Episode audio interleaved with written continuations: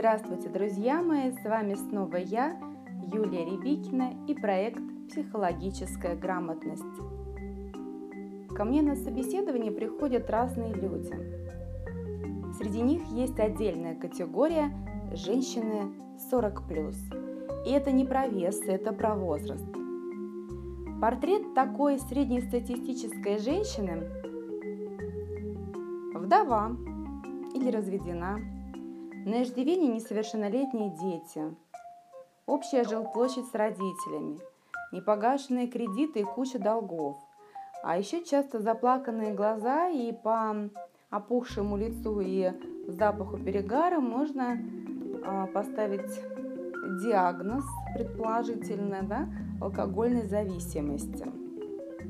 Профессии опыта работы нет, диплом пылится на полке со времен окончания учебного заведения – как вы думаете, друзья мои, какие вакансии они готовы рассматривать? Верно. Это те вакансии, которым нет требований к наличию специальных навыков, образования и опыта. А как модно сейчас говорить, э, специалисты клининговой сферы, уборщицы по-простому. Знаете, я как HR с многолетним опытом а, замечу, что работодатели – хотят э, кандидатов э, рассматривать на эту вакансию с опытом работы и с высшим образованием. Да, не удивляйтесь, но это так. Так вот, рассматривать э, любую вакансию готовы эти женщины а на собеседовании меня плачутся и говорят, любую вакансию, мы любую работу хотим, мне нужна работа любая. Так вот, они рассматривать готовы любую работу. Но работать уборщицы они не готовы. Потому что когда она была юной прелестницей, она говорила, что я работать не буду. Я не планирую работать в этой жизни.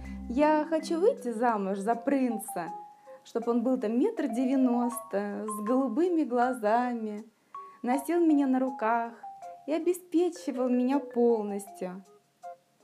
Так вот, когда они выходят за такого принца, и по определенным причинам, а эти причины всегда отдельное поле исследования для психолога, они э, начинают жить на полном обеспечении этого мужчины. Мне так хочется сказать, на полном гособеспечении. Но нет, на полном э, его обеспечении. Или обеспечении, как правильно, поправьте меня. Так вот, жили они долго и счастливо. Он добытчик, она хранительница очага. Красивая сказка вырисовывается верно? А теперь продолжение этой истории. Кстати, это реальная история, которую я слышал на собеседовании, причем неоднократно слышал. У мужа инсульт. Она становится вдовой. Кормильца нет. Кормилец был единственным источником дохода. Очередь из других кормильцев не выстроилась. Ей немного за 40 лет. Профессии нет, а нужда есть. Нужда в поддержании привычного уровня жизни. Оплата коммунальных услуг, вкусно покушать, красиво и дорого-богато одеться, богато вот это вот. А денег на это нет. И как их зарабатывать, понятия нет тоже. Конечно, друзья мои, как можно было допустить мысли о таком развитии событий много-много лет тому назад? Люди же никогда не болеют, не стареют, не умирают. С ними никогда ничего не может случиться. Мы думаем, что муж – это пожизненная гарантия на всю жизнь. И все, как сейчас, в 20 лет, будет длиться вечно. Я вас сейчас, наверное, удивлю, ход времени, друзья мои, не остановить. И тем, кому сейчас 20, поверьте мне, станет 30, а тем, кому 30, 40 и так далее. Удивительная арифметика, правда? Кажется, что мы будем юными и прекрасными вечно. Это иллюзия, друзья мои. Ничто не вечно под луной. К чему это я?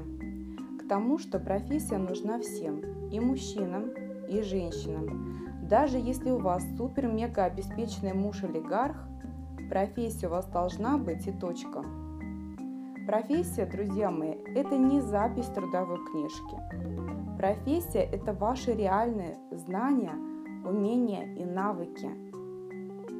Профессия – это новые знания и постоянное совершенствование своих навыков и умений.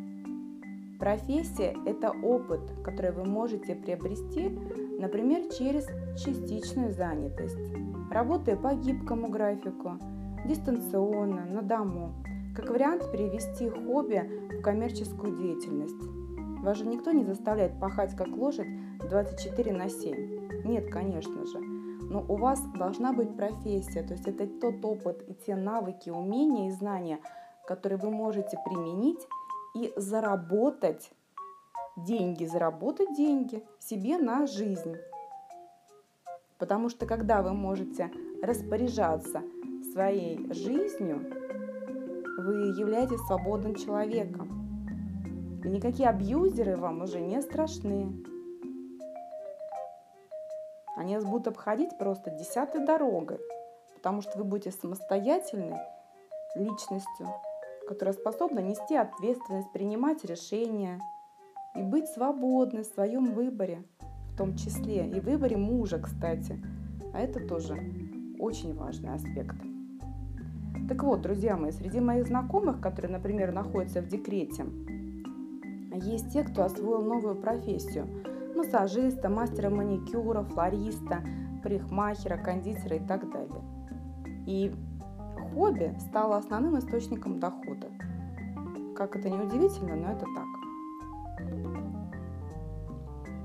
Что я хочу порекомендовать женщинам?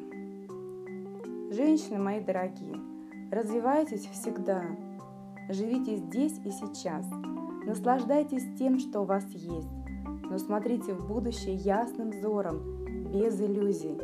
Помните, что муж это не финансовая страховка на все случаи жизни, и уж тем более он не должен быть единственным источником дохода. Разводы и мужские кризисы никто не отменял в этой жизни, да и любовь может пройти, как говорится, а кушать хочется всегда. И детей своих тоже нужно кормить. Поэтому на мужа надейся, а сама не плашай. Рекомендации мужчинам. Дорогие мужчины, не обрекайте вашу благоверную на пожизненное сидение очага. Вам же самому легче будет, когда женщина занята чем-то еще, кроме борщей, детей и косметологов, доказанный факт, она меньше выносит вам мозг. И в том случае, если охота на мамонта не увенчалась успехом, ваша семья протянет какое-то время и без этого мамонта. Без иллюзий о жизни. С любовью, ваш менеджер по связям с реальностью Юлия Рябикина.